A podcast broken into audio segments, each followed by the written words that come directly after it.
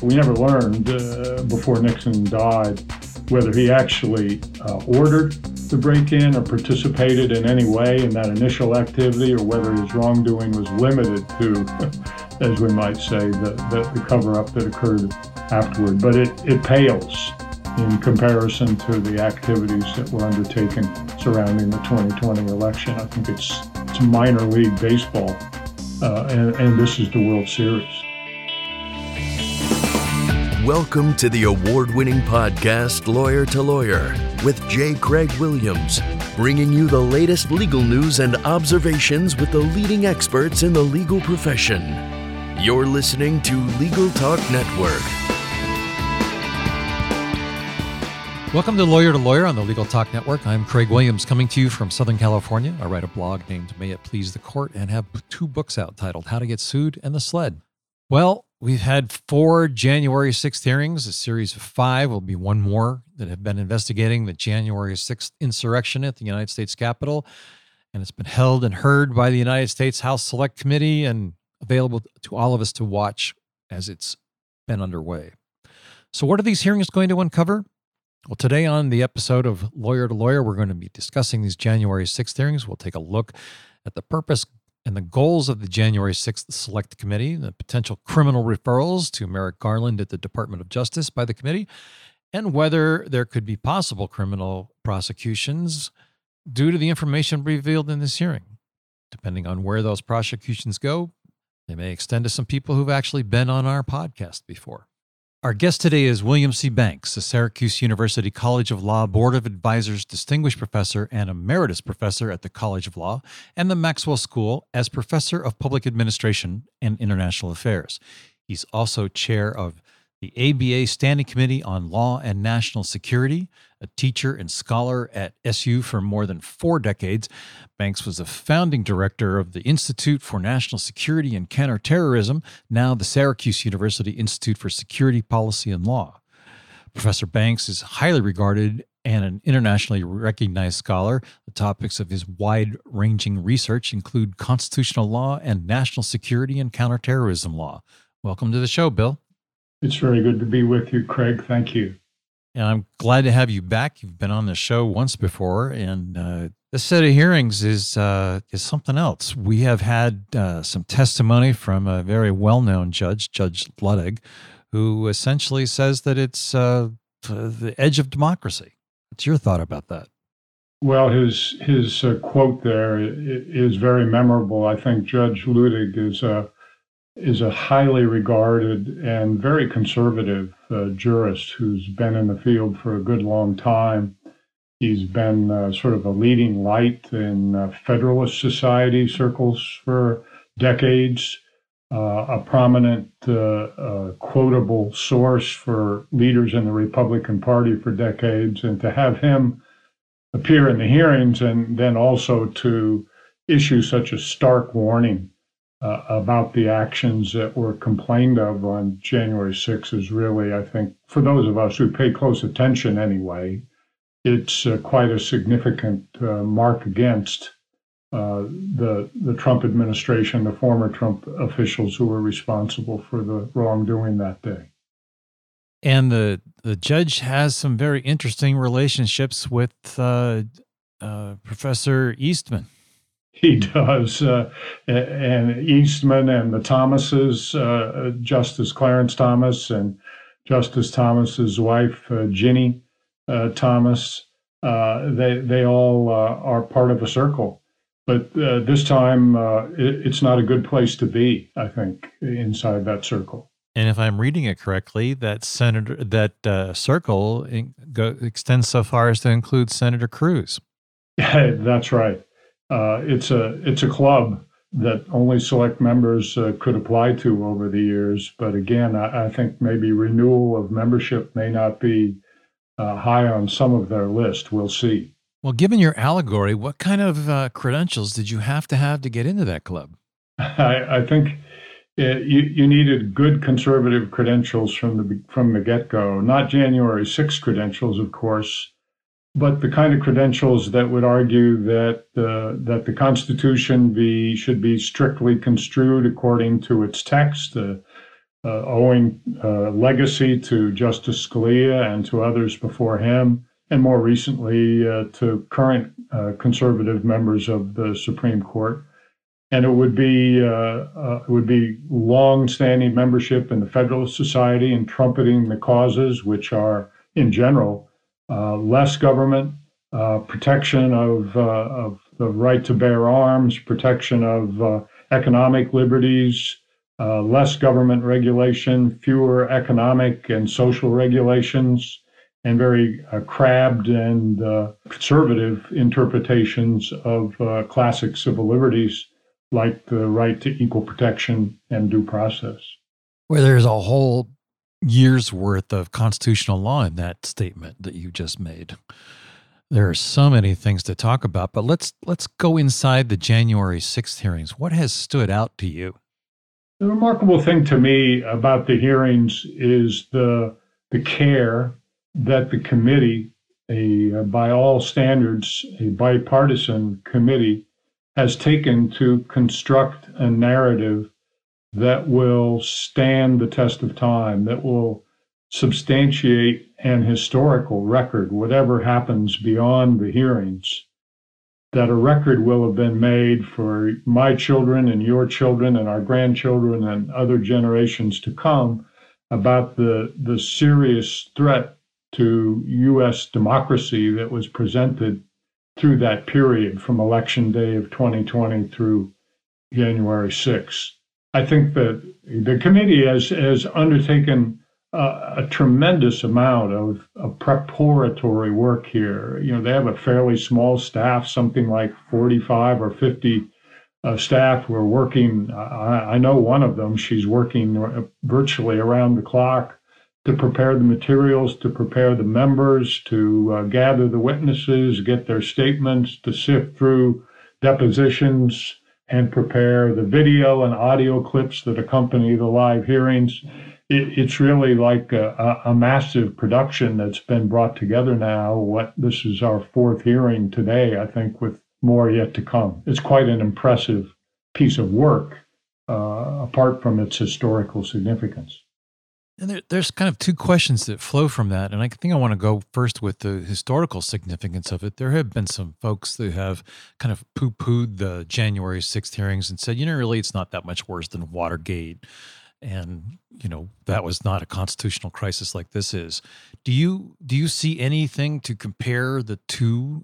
I mean, you and I are both old enough to have sat through and watched those hearings back in Watergate and the outcome of them, but what's your sense of how they relate to one another?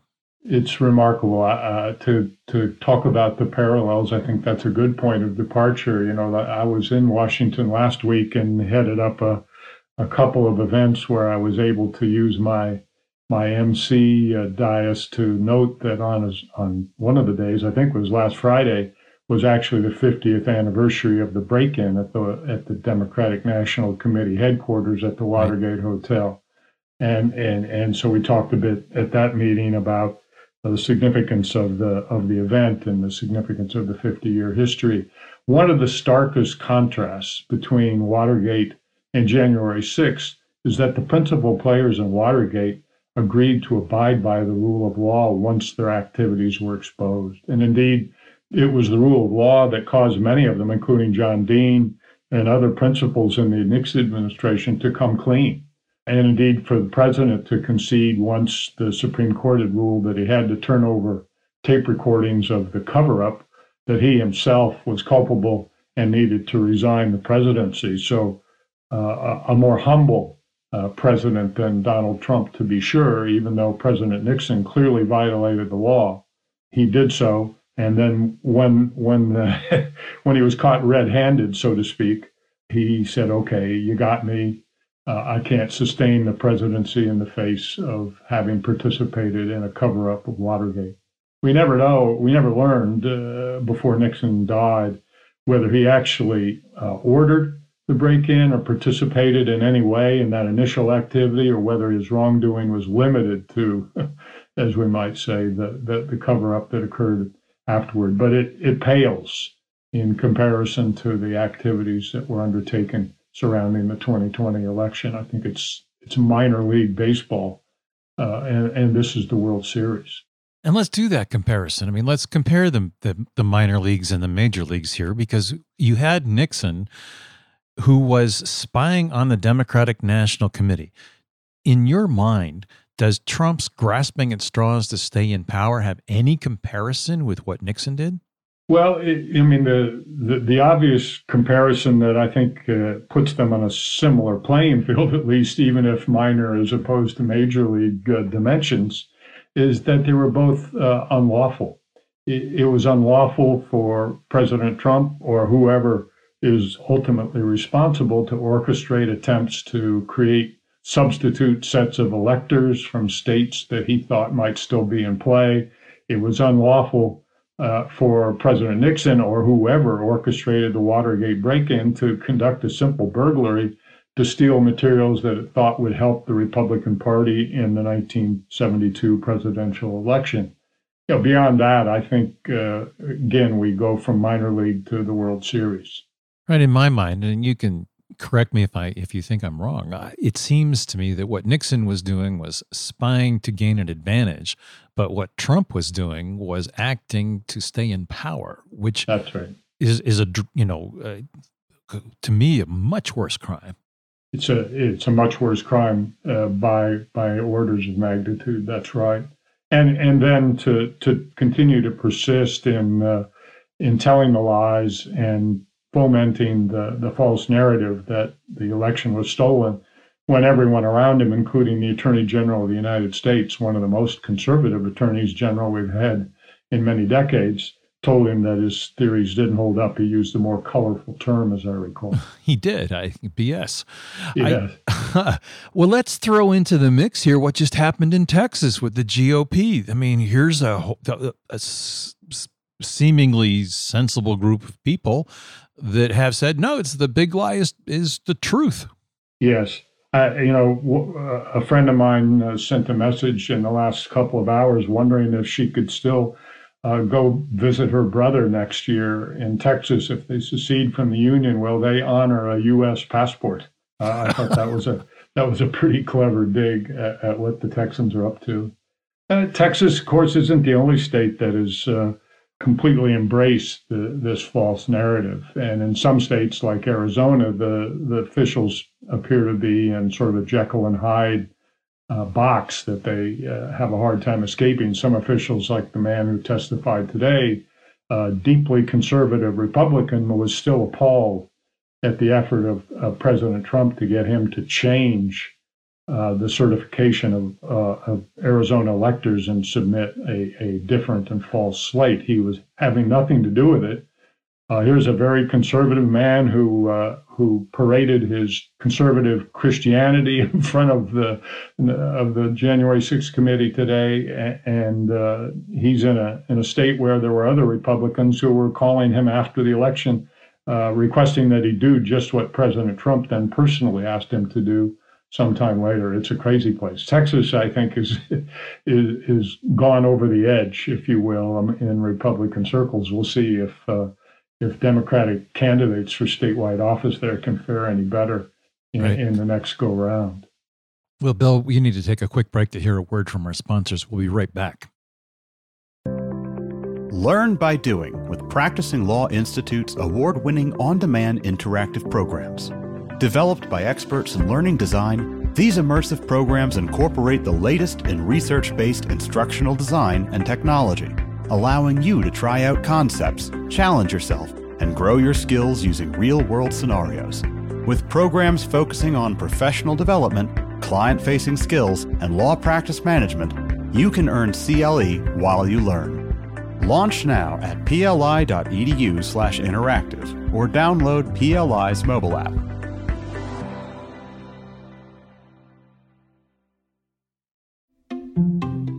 Filing court documents, serving legal papers, collecting electronic signatures, all critical parts of the litigation process, yet ones that are time-consuming and error-prone.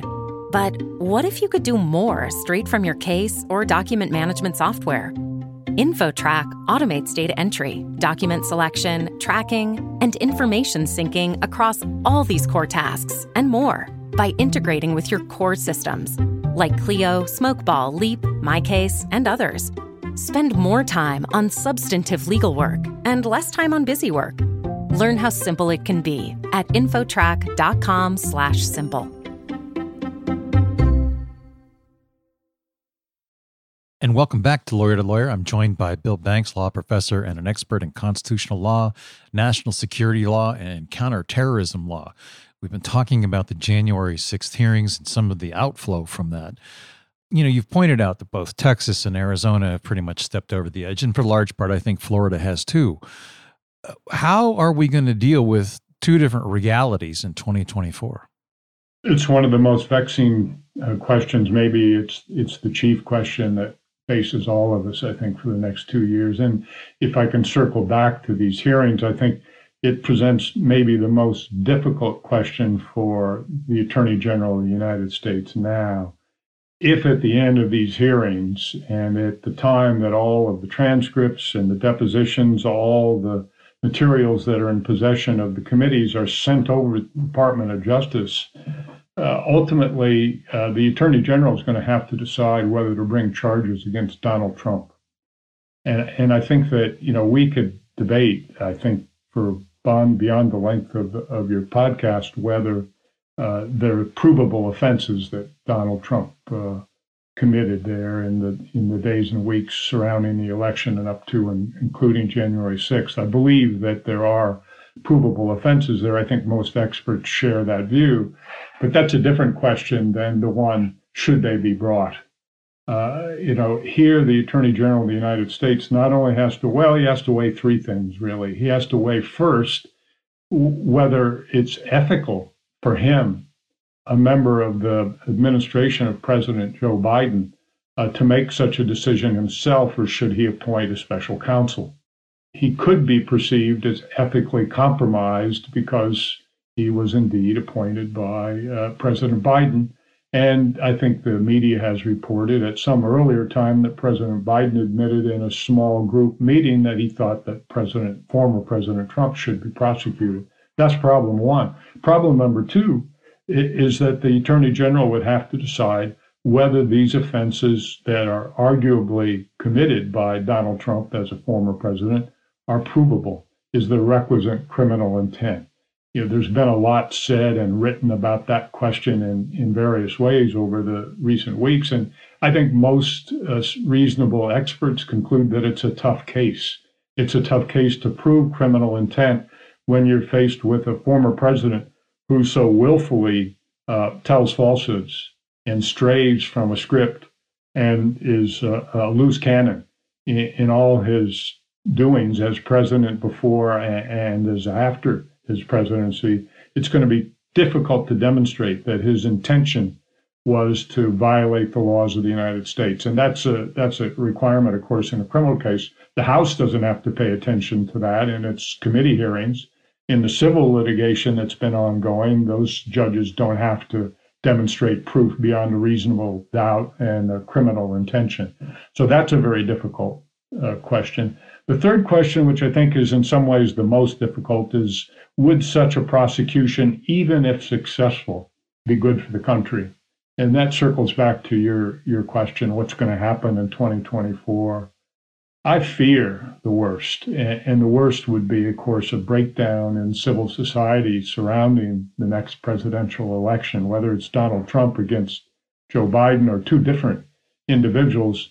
It's bound to be highly contested unless the world changes very dramatically in the next year or so. We don't know that Donald Trump is going to run, but it's certainly all his leanings and soundings are pointing in that direction. We don't know whether President Biden will seek a second term, but I think the more important question is whether it's Donald Trump, and if not Donald Trump, whether it's someone who's going to take the mantle of Donald Trump and Make America Great Again or Save America, whatever the most recent version is. And I think then, if we're faced with that and we have a prosecution ongoing or even completed by then, and by the way, it might not be completed by 2024, given Donald Trump's inevitable tendency to appeal every decision that is made in the pretrial proceedings of a criminal case. we could be dragging a criminal prosecution if it comes well beyond the 2024 election. It's hard to imagine how we could all survive that and still have a constitutional democracy. And look what the background is. We have GOP candidates threatening to hunt down his opponents. I mean, this cancer has gone pretty far. This cancer has gone pretty far, and there's no sign that it's abating. If anything, it may be accelerating. And what the polls show, 4 in 10 Republicans believe, or is it more than that? Some vast number of Republicans continue to believe that the 2020 election was stolen from Donald Trump. That's false, but it doesn't matter that it's false if it continues to be perpetuated and then actually influences the outcome of the next election. As we know, both of us and your listeners undoubtedly also know, elections are run by the states, not by the United States.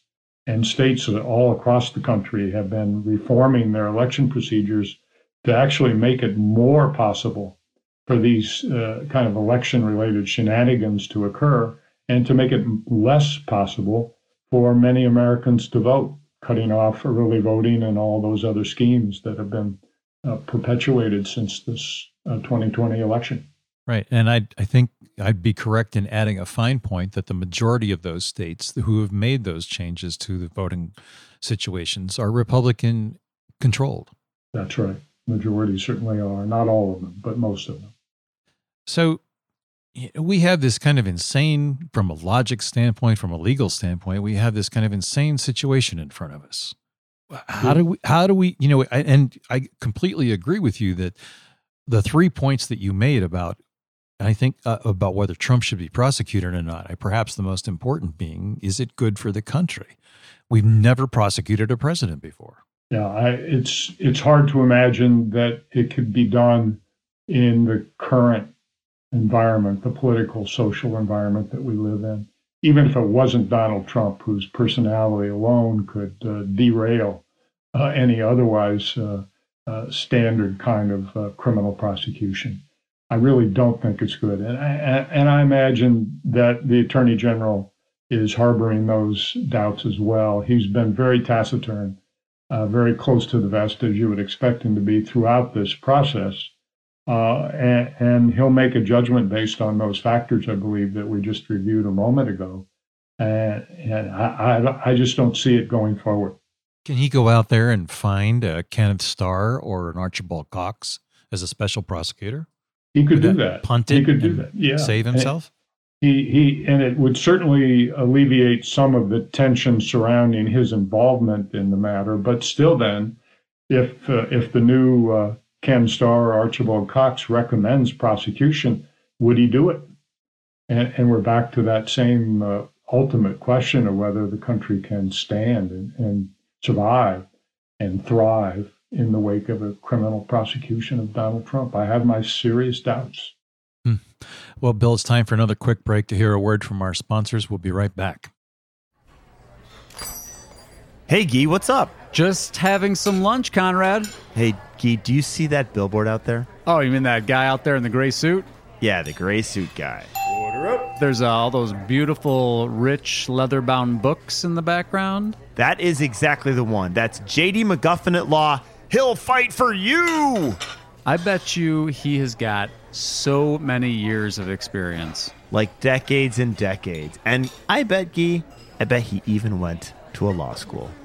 Are you a lawyer? Do you suffer from dull marketing and a lack of positioning in a crowded legal marketplace? Sit down with Guy and Conrad for Lunch Hour Legal Marketing on the Legal Talk Network. Available wherever podcasts are found. And welcome back to Lawyer to Lawyer. I'm back with Professor William C. Banks from Syracuse University, a law professor and expert in constitutional law. We've been discussing the January 6th hearings and in particular the prosecution of former President Trump. I've noted that in Georgia, it seems that a grand jury has been convened. Does Merrick Garland have that opportunity? No. It's possible that they would use a grand jury, but it's also possible that they could go directly to a criminal indictment. You know, a grand jury, of course, is also somewhat like the Congressional Committee, the House Committee. It's got a more free-form, open-ended writ and an opportunity to hear testimony without the requirement of examination, cross-examination of witnesses by defense counsel. If they go to trial, if they do prosecute Donald Trump, of course, he's going to hire the best criminal defense lawyers that he can find. He's already, as I understand it from just following the news, he's already begun to do that. And indeed, he filed some 12-page paper over the last few days after the third congressional hearing, the third House hearing, that sounded a lot more lawyer-like than the usual ramblings of his political diatribes that are following the other two hearings. And this hearing pointed out that they're going to pull every loose thread that they can to try to unravel a criminal prosecution, instead present an individual who honestly believed that the election had been stolen from him and that it was entirely within the realm of his Article II powers as President of the United States to find votes in Georgia, in Arizona, or in the other states that were in doubt. I'm not sure I would call them elite, but I would suspect that there are a limited number of criminal law attorneys available to President Trump for that. Oh, yeah. I think that there are many, who've already been to work for some of the Trump group, the Steve Bannon lawyers and others who already probably paid for their retirement through the good efforts of trying to represent those who were accused. I think Mr. Eastman is going to need good counsel. I imagine that Mr. Giuliani is going to need good counsel. It's a good time to be a criminal defense lawyer, I would say. There are a lot of candidates. Well, I want to take just a moment and tease perhaps a future episode. Maybe we can get you on for a more in-depth discussion of this point for a third time. But you have a very specific specialty of the use of drones and their use without declarations of war. Can you give us a little bit of detail on that? Because specifically the ethics of that. Yeah. Well, it's true. I have worked in that space for a long time. And I was around at the beginning, as they say. If you and I can both remember the Watergate hearings, we both remember the days after 9/11 when the U.S. first began in 2002 and 3 to rely on pilotless aircraft to inflict drone missile force at terrorist targets in the battlefield, first in Afghanistan. So from 2002 and 3, when the first sort of crude Hellfire missiles were fired from Reaper drones in the Afghan battlefield, as we both know, the use of pilotless aircraft has become a really popular and sometimes number one tool in the quiver, if you will, of U.S. decision makers, both in the Pentagon and in the CIA, to quell the terrorist threat, mostly in the Middle East, in South Asia, but sometimes in Africa as well. It's remarkable, I think, that as the technology has become more sophisticated, we are able to be more discriminating.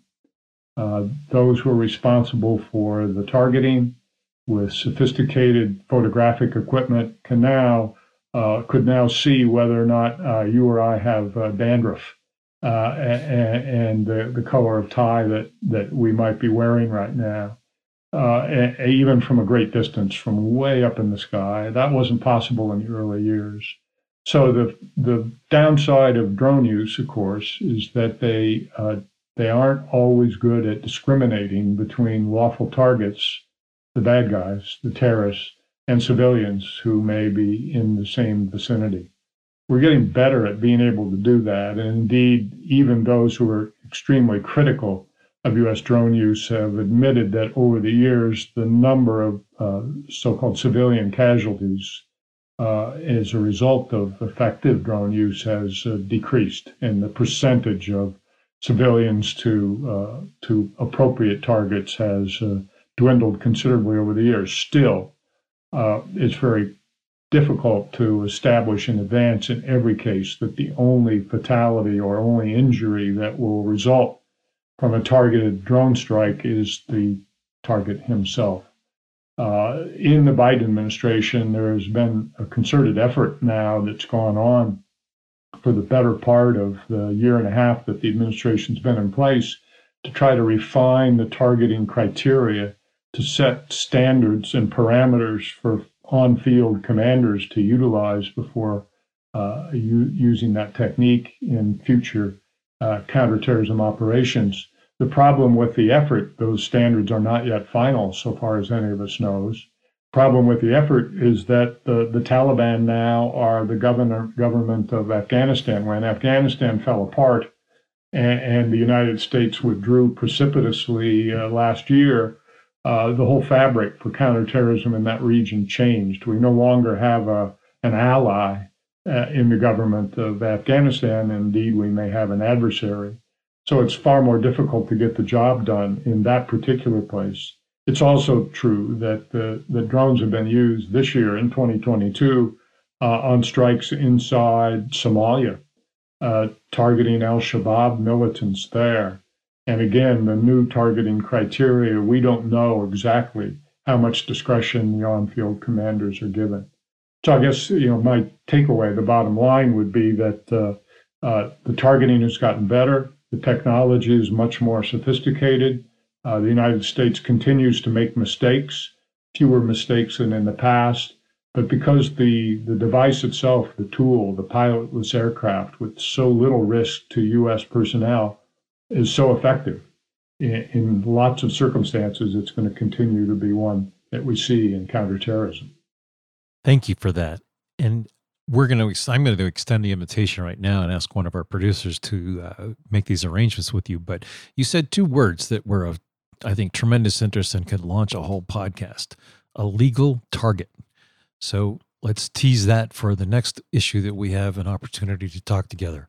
But I'd like to flip back now and give you the opportunity, since we've just about reached the end of our program, to share your final thoughts, Bill, on the January 6th hearings and the majority of the conversation we've had so far, and provide your contact information as well as anything you like to let our listeners know about.